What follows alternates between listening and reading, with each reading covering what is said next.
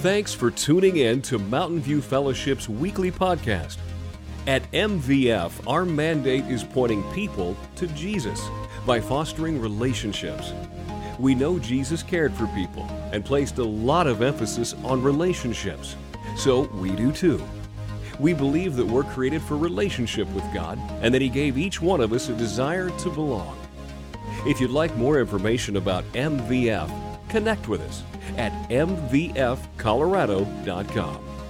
Now, stay tuned for this week's message. So good to be with you on this Lord's Day as we continue in our study of the book of Mark. Uh, it's super easy to follow on each week if you uh, read ahead because it's just one chapter uh, per week. So I hope you've been reading ahead in the book of Mark. It takes about 90 minutes to read the whole book, and it's just great to get a great um, overview of the whole book by doing that. So I hope you'll take an opportunity to do that sometime during our series. Read through the whole book of Mark. Um, today is going to be what I'm going to call a heart check. And if you go to the doctor to get a heart check, that's cool, but way more important is to get a spiritual heart check, which affects your eternal address if you know what I'm saying. So this morning we're going to do a bit of a heart check. And I want to start this morning with a picture that is disturbing to me. I hope it's disturbing to you too, especially because it's right outside of our doorstep. Another picture will show a little more uh, broad detail here. This is Colfax Avenue right here in Strasburg. I bike this route every day on the way to work. And since I've moved here, it's just, it's like, why? Why, why this, right? Uh, is, is, it not that there aren't any laws in Colorado that prohibit drinking and driving, like every one of these is a liquor can of some kind, right? Are there no laws in Colorado to deal with that?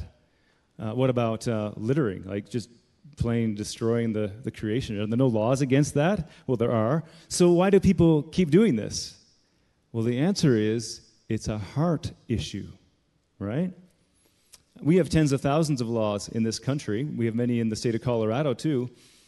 But the reason we have have to have so many laws is that people can't keep two very simple laws that, that God gave us. And Jesus repeated these when he came and lived on this earth. He said, Love the Lord your God with all your heart, soul, mind, and strength. And the second law, you probably know, is to love your neighbor as yourself. You guys are on it. So let's just run this little, little trick through and see if that works for us. Drinking and driving, is that loving God? With all of our heart, soul, mind, and strength? Hardly. Is it loving our neighbor as ourselves? No. What about littering? Is littering loving God with all of our heart, soul, mind, and strength? Of course not. We're destroying his beautiful creation. He told us to take care of it and manage it. Um, what about loving our neighbor? Is littering loving our neighbor? No. Somebody's going to have to clean that up someday, and it'll be taxpayers' dollars, right? Like, it's not loving your neighbor at all to do that. And so we've got a heart problem, and we're going to talk about that today. Mark 7 is going to give us uh, what Pastor Mike has introduced to us. It's a Markan sandwich. And so we're going to start with some bread. We're going to have some meat in the middle, and then there's going to be bread as well. But I'm going to start with reading from the passage, Mark chapter 7. If you have your Bible, or it's going to be here on the screen, I'm just going to read the passage. One day, some Pharisees and teachers of religious law, boo. Every time you see that in the Gospels, it's always bad news. Pharisees are always up to trouble. Jesus never speaks positively of them. So just, just so you know that. They arrived from Jerusalem to see Jesus. They noticed that some of the disciples failed to follow the Jewish ritual of hand washing before eating. The Jews, especially the Pharisees, do not eat until they have poured water over their cupped hands as required by their ancient traditions. Similarly, they don't eat anything from the market until they immerse their hands in water. This is but one of many traditions they have clung to, such as the ceremonial washing of cups, pitchers, and kettles. So the Pharisees and teachers of religious law asked him, Why don't your disciples follow our age old tradition? They eat without performing the hand washing ceremony. Jesus replied, You hypocrites. Isaiah was right when he prophesied about you, for he wrote, These people honor me with their lips, but their hearts are far from me. Their worship is a farce, for they teach man made ideas as commands from God. For you ignore God's law to substitute your own tradition. And he said, You skillfully sidestep God's law in order to hold on to your tradition. For instance, Moses gave you this law from God honor your father and mother, and anyone who speaks disrespectfully of father or mother must be put to death. But you say it is all right for people to say to their parents, Sorry, I can't help you, for I have vowed to give to God what I would have given to you. In this way, you let them disregard their needy parents. And so you cancel the word of God in order to hand down your own tradition. This is only one example among many others.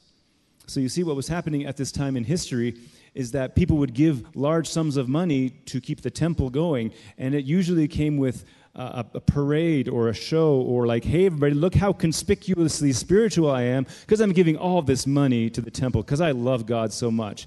And sometimes they would blow a trumpet in front of them as they gave the gift and so on. And instead, they were not taking care of their needy parents.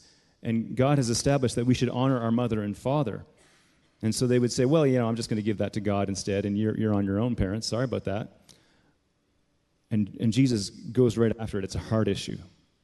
And I think there's a little bit of a, a I don't know, admonishment or teaching for us here today because I know that a lot of us in the church right now are dealing with taking care of aging parents. And it's difficult and it can be expensive and it can be time consuming and all of it, and yet it is an act of worship toward God if you think of it that way. It is honoring God to take care of our earthly parents. And so I just want to encourage you, those of you who are walking through those kind of roads right now, that you do the right thing, that you honor God by honoring your parents. And some people will say, Yeah, but my parents weren't honorable to me. Why should I take care of them? You do it because God has commanded it. You do it because it's good for society. It's the way that God has established it, and it's an act of worship to Him. So I just want to encourage you with that. We are to take care of our parents. And uh, that's just one piece of, of bread, okay, in this passage. It's a hard issue. Honor your aging parents. The next section, we start to get into kind of the meat. I may, might call this maybe a piece of cheese in the sandwich. Uh, verse 14 Jesus called to the crowd to come and hear. All of you listen, he said, and try to understand. It's not what goes into your body that defiles you, you are defiled by what comes out of your heart. And then Jesus went into a house to get away from the crowd, and his disciples asked him what he meant by the parable he had just used. Don't you understand either? He asked. Can't you see that the food you put into your body cannot defile you? Food doesn't go into your heart, but only passes through the stomach and then goes into the sewer. By saying this, he declared that every kind of food is acceptable in God's eyes. You see, for the Jews, even to this day, one of the great distinguishing factors is these very strict dietary laws.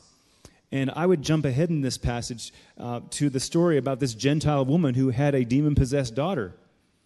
And what we find there is that Jesus is going to lead this woman through a little bit of a test to see where her heart was and he discovered uh, he didn't discover anything actually because jesus never asks questions to gain information he asks questions to expose hearts but what he showed was that her heart was true and right and that he would rather have a gentile woman whose faith was right in god than 10000 jews who only thought they were right with god because they kept the law and so that's, that's a bit of a bread the bread on top the bread um, on the bottom and now I want to get to the real meat of this passage, which is what ties it all together. You've probably already picked it up. Uh, it's about the heart. So, verse 20, then he added, It is what comes from inside that defiles you. For from within, out of a person's heart, come evil thoughts, sexual immorality, theft, murder, adultery, greed, wickedness, deceit, lustful desires, envy, slander, pride, and foolishness. All these vile things come from within, they are what defile you. That's the meat of the passage right there. That's where this whole passage is centered. To be defiled means to have a broken relationship with God. Uh, there's a barrier of sin that makes us spiritually unclean, stained, and even worse, it turns us into enemies of God. We're all defiled. The Bible says that all have sinned and fall short of God's glorious standard. I want to compare what we see in Mark chapter 7 with what Paul wrote in Galatians chapter 5 because it's almost the same list. Paul in Galatians chapter 5 gives us what's called the fruit of the Spirit, but before he gives that, he prefaces it with what I like to call the rotten vegetables of the flesh.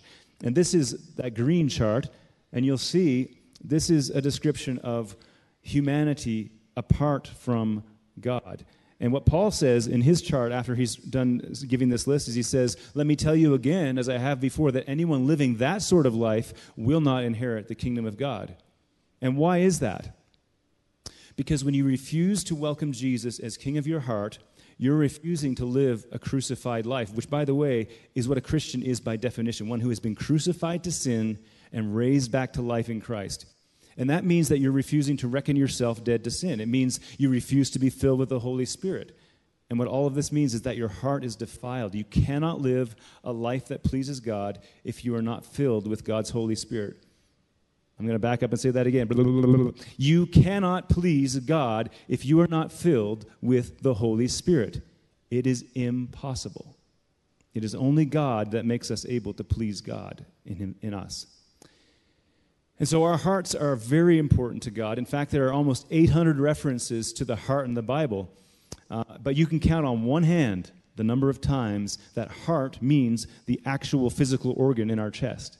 It almost always means our souls. And a heart problem, you see, is why our families stumble and why our nation is crumbling. Because the attacks that are coming against the nation of America are not external. No one's shooting us right now. They're coming from within. That's where the problem is, right?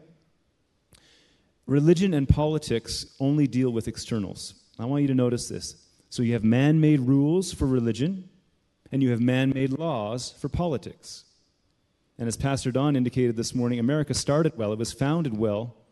You know what? So was the church. The church was founded well for the first 250 years. It was off to a great start.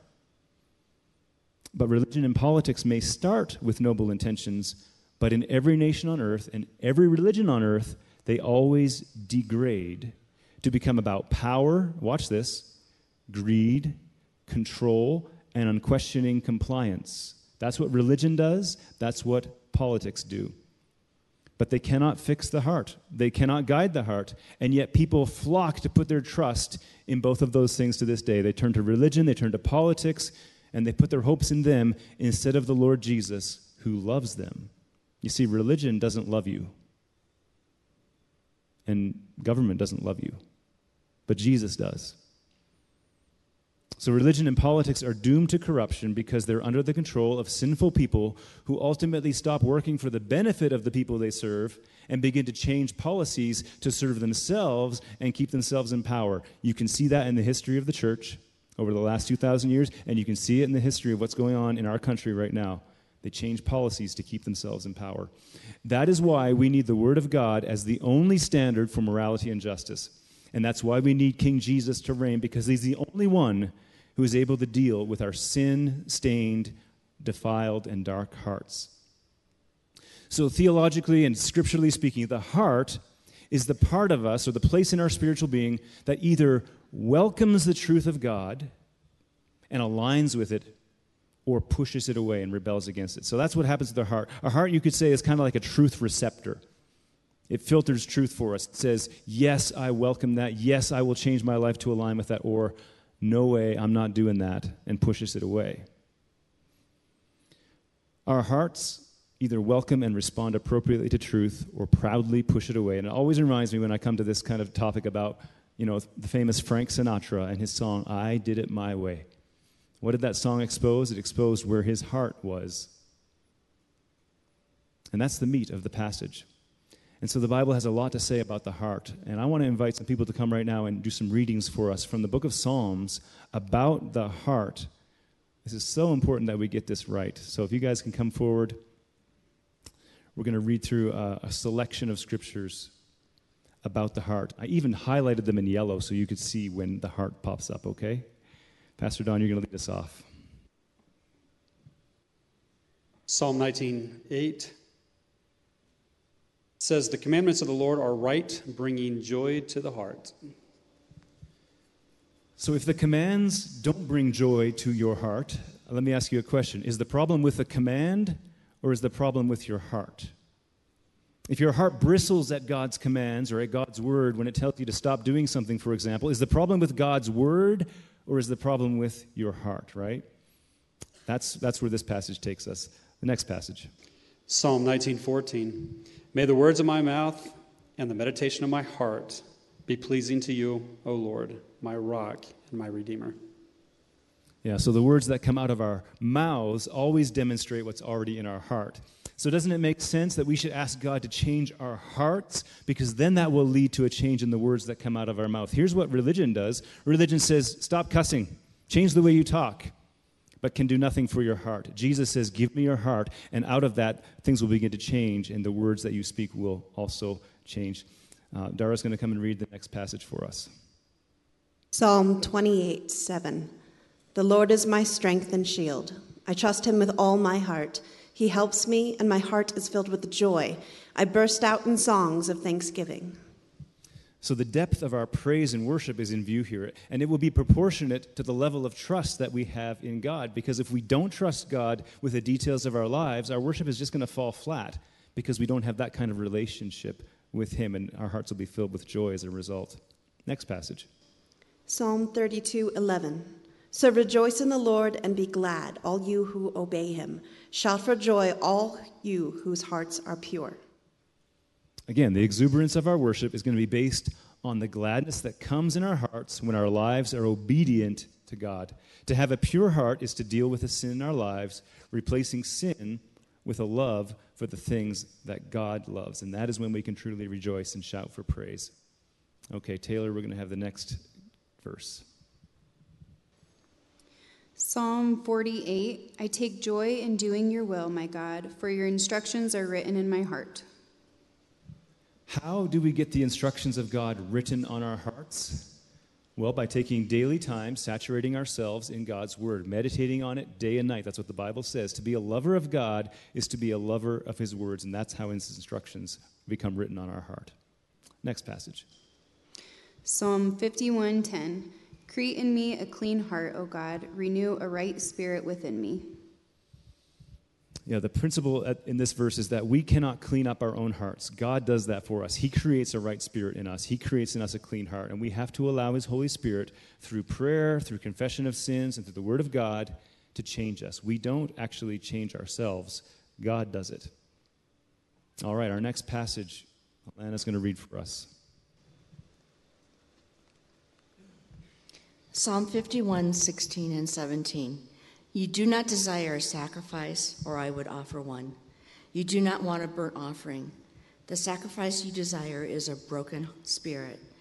You will not reject a broken and repentant heart, O God. So, what does God really want from you and me this morning as we've come into his house for worship? He wants our heart. A heart that is broken over sin, a heart that is desperate for him, a heart that is truly grieved because we have broken the commands of God, this God who loves us so much a heart that is humble and teachable and earnestly wants to obey Him more. That's what God wants in our worship, and that's what God wants from our lives every day. He wants our hearts. Next passage Psalm 62 8. O my people, trust Him at all times. Pour out your heart to Him, for God is our refuge. Do you have that kind of relationship with God that you can pour out your heart to Him at all times? To trust Him to the point that you know that you can always come to Him in complete honesty. I feel that some of us here in this room this morning might have a distorted view of God who is constantly angry and constantly disappointed with you. You need to hear this morning that if you've turned to Christ for salvation and received his free gift of eternal life, you are a dearly loved child of God. And he knows that we're going to mess up. You see, Jesus already knows what's in our wicked hearts, and he died on the cross to save us anyway. You didn't earn God's favor with your good behavior. That's not where your salvation came from. Therefore, you will not lose your salvation when you mess up. So, we can say to us this morning trust in Him, turn our hearts to Him. He'll never turn away a humble and repentant heart. He is our refuge. And we understand this with our kids. When our kids mess up, they shouldn't hide from us in shame. They should be sad that they let us down and run to us to seek comfort. And I'll share with you a quick story about my life when I was 16 years old. Um, my father gave me one of his work trucks to drive to school every day, and that was the coolest thing ever. My dad had a fleet of trucks, and um, one of them was just kind of getting to the end of its service life, and so I got to bomb around back and forth to school and anything else I wanted to do. Uh, it was a diesel F350 or F250, you know, it was beautiful 4x4, and I got to hang out with that, and that was just the coolest thing in my life. But one day I was on my way to school. It was a snowy day in uh, February, and I hit a turn. I was going too fast, and I rolled the truck. Now, a friend who was with me in the truck, thankfully, uh, we were on our roof, and he was able to roll the window down and, and get out and go get help. But I was trapped in the truck. I was actually somehow pinned under the steering wheel, even though I had my seatbelt on. It was very strange. Um, the water was coming into the cab because all the windows are broken, and I was in a ditch, and so it was starting to fill up the cab with water. And I thought, well, that's going to be fine. I survived the truck accident. I'm going to drown now, right? And I also had transmission fluid coming down on my cheek because uh, of the four wheel drive was right in front of my face, basically. And I thought, I'm going to die. And every five minutes, the, the truck would kind of creep down and crunch under its own weight. And I waited there an hour. All the emergency services came, the firefighters came. They used two sets of jaws of life to get me out. And I went to the hospital. They checked me over. I didn't have a scratch on me, no broken bones. I was absolutely fine. Figured God has something for me in my life after that time. But the whole point is, I had to call my father. And I thought this is going to be the worst conversation I've ever had in my life. I thought he was going to be so angry at me because I wrecked his truck. And especially since I was going too fast, it was my own fault, all this kind of stuff. But you know what he told me? He said, Son, I'm glad you're okay. Everybody gets one mistake.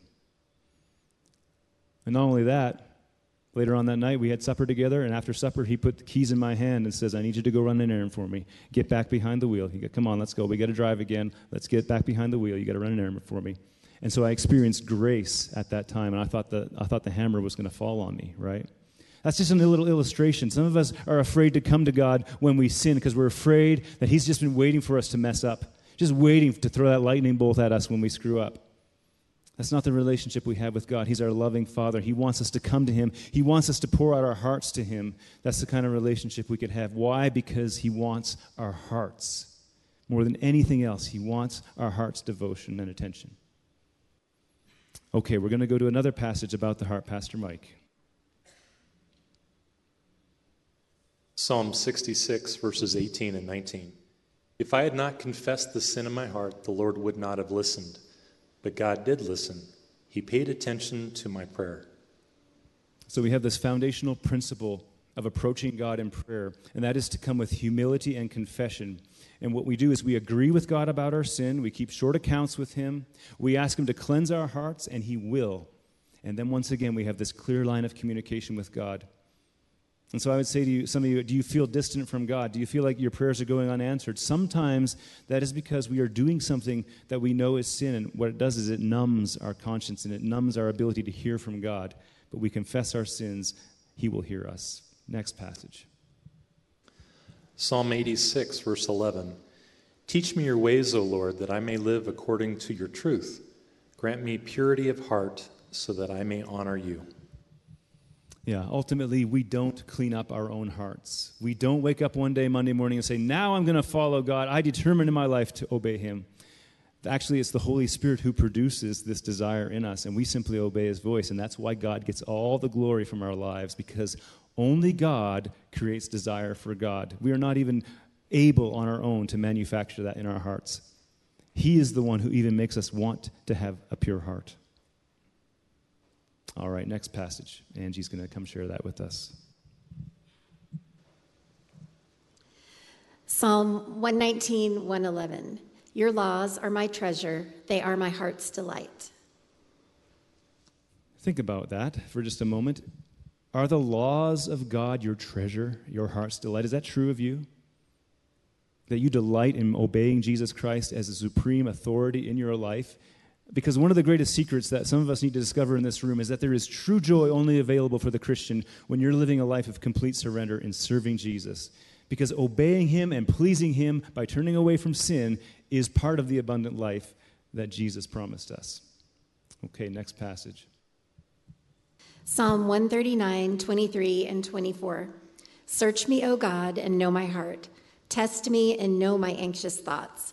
Point out anything in me that offends you and lead me along the path of everlasting life. This is the honest prayer of someone who sincerely loves the Lord and wants to please him.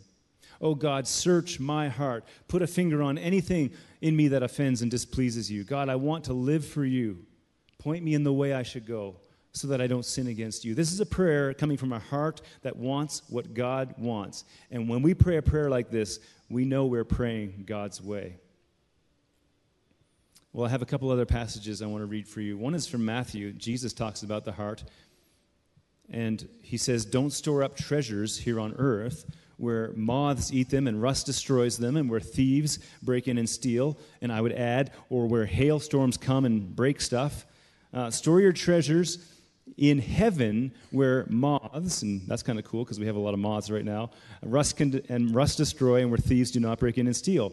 Wherever your treasure is, there the desires of your heart will be also. And so here's something about our hearts our financial choices are matters of the heart. Did you know that? Tithing is always a test of our loyalty to God rather than the things of earth. Every time you receive money of any kind, it is a test from the Lord as to which kingdom your heart is truly a part of. Money choices expose the heart. How do we store up treasures in heaven? By giving faithfully to the Lord's work here on earth. And people often get worked up when churches talk about money, but it's the Lord who talks about money. And it's always a test of the heart. Remember, the heart is the part of us that either welcomes God's instructions or bristles at his commands. So let me ask you this morning is Jesus Lord of your bank account? Do you consult him in every financial decision? See, for most of us, we just do whatever we want. We spend our money the way we want. We don't consider the Lord in what we're doing, but it's a matter of the heart. Let me take you to the book of Malachi for a moment, where it says, You cry out, Why doesn't the Lord accept my worship? I'll tell you why. Because the Lord witnessed the vows you and your wife made when you were young, but you've been unfaithful to her, though she remained your faithful partner, the wife of your marriage vows. Didn't the Lord make you one with your wife? In body and spirit, you are His. And what does He want? Godly children from your union. So guard your heart, remain loyal to the wife of your youth. For I hate divorce, says the Lord, the God of Israel. To divorce your wife is to overwhelm her with cruelty, says the Lord of heaven's armies. So guard your heart. Do not be unfaithful to your wife. You see, divorce is always about the heart. Only one reason for divorce it's a hard heart on one or both parties. Why does God hate divorce? Because it destroys society, it harms children, it causes people to live the rest of their lives at some level with a perpetual hatred toward the other person. And let me say this about the state of the country that we are in right now. We're suffering as a nation because of what I would call lowest common denominator morality. It's a race to the bottom. Sins that 30 to 40 years ago were virtually unheard of are now not only accepted but encouraged by those who occupy the offices of power in our nation. And I would say to you that every sexual sin, including homosexuality and transgenderism, has come about because of the disintegration of God's plan for marriage, sexuality, and the family. It's always a heart issue. Do we submit to God's commands? Do we go our own way? And so it all brings us back to Mark chapter 7 where Jesus says, It's what comes from inside that defiles you. Jeremiah knew this 700 years before Christ came. He wrote in what God told him to write in Jeremiah chapter 17 the human heart. And when you read the human heart, that's, that's you and that's me. It's not those bad people over there somewhere or you know, people who live in Byers. It's not those people. It's us. Yeah, thanks. Uh, I see some of you are still awake. The human heart, every one of us, is the most deceitful of all things and desperately wicked. Who really knows how bad it is? But I, the Lord, search all hearts and examine secret motives. I give to all people their due rewards according to what their actions deserve. God is the one who is the judger of hearts. And if that's the case, which it is, we're all in big trouble. See, we love to point out what's wrong in others, those bad people, right? But the gospel of Jesus Christ is all about what's wrong in me. And you cannot be saved until you agree with the scriptures that says it's my heart that's the problem. It's my heart that's offended God. Stop t- looking at everybody else around you and what they're doing. Bad, bad people, bad, bad people. It's me that's the problem. That's the essence of the gospel. That's where salvation steps in. And I want to take you to Romans chapter 10 because it's time for some good news now. And here's what it says The message is very close at hand. It is on your lips and in your heart. And that message is the very message about faith that we preach. If you openly declare that Jesus is Lord and believe in your heart that God raised him from the dead, you will be saved. For it is by believing in your heart that you're made right with God, it is by openly declaring your faith that you are saved. See, this morning we've had a ton of bad news.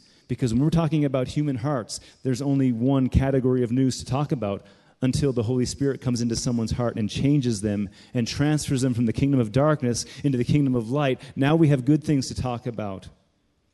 Only Jesus can do that. Only His Holy Spirit can do that.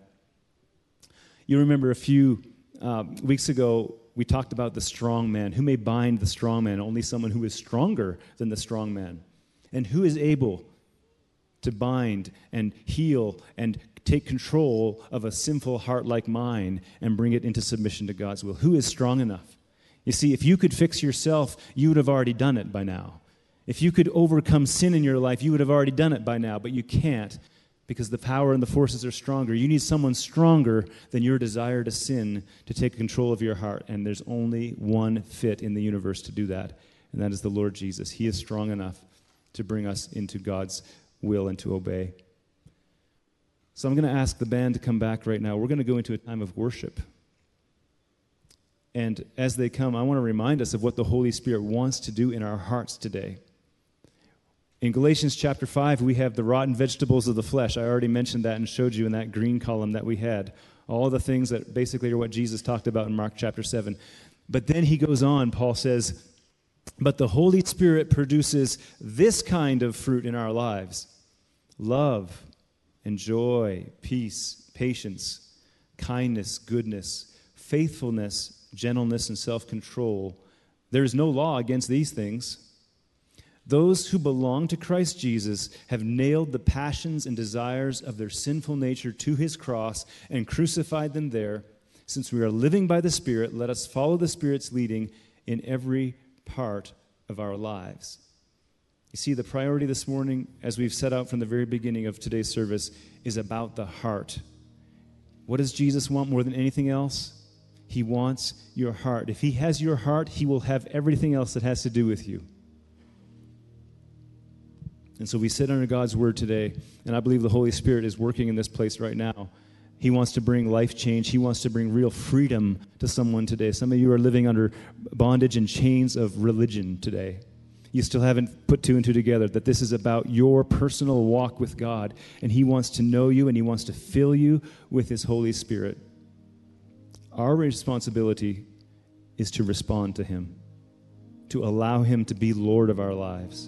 And that's what we do in worship. We invite Him once again to take the rightful place on the throne of our hearts. That's what He wants more than anything else. It's always, always about the heart. So I want to invite you as we go into this time of worship to open up your heart, to let the Holy Spirit do the refining work that He needs to do inside of you today. And for some of you, maybe that just means sitting quietly and reflecting some of you maybe need to stand and declare the praise of God. Some of you might need to kneel in this moment, but I just want to ask you that you would be real with God today. He already knows what's in your heart. You can't hide anything from Him, but He still wants us to confess it. He wants us to bring it to the light so that His truth can shine on it and bring us real and lasting change. So let's worship together.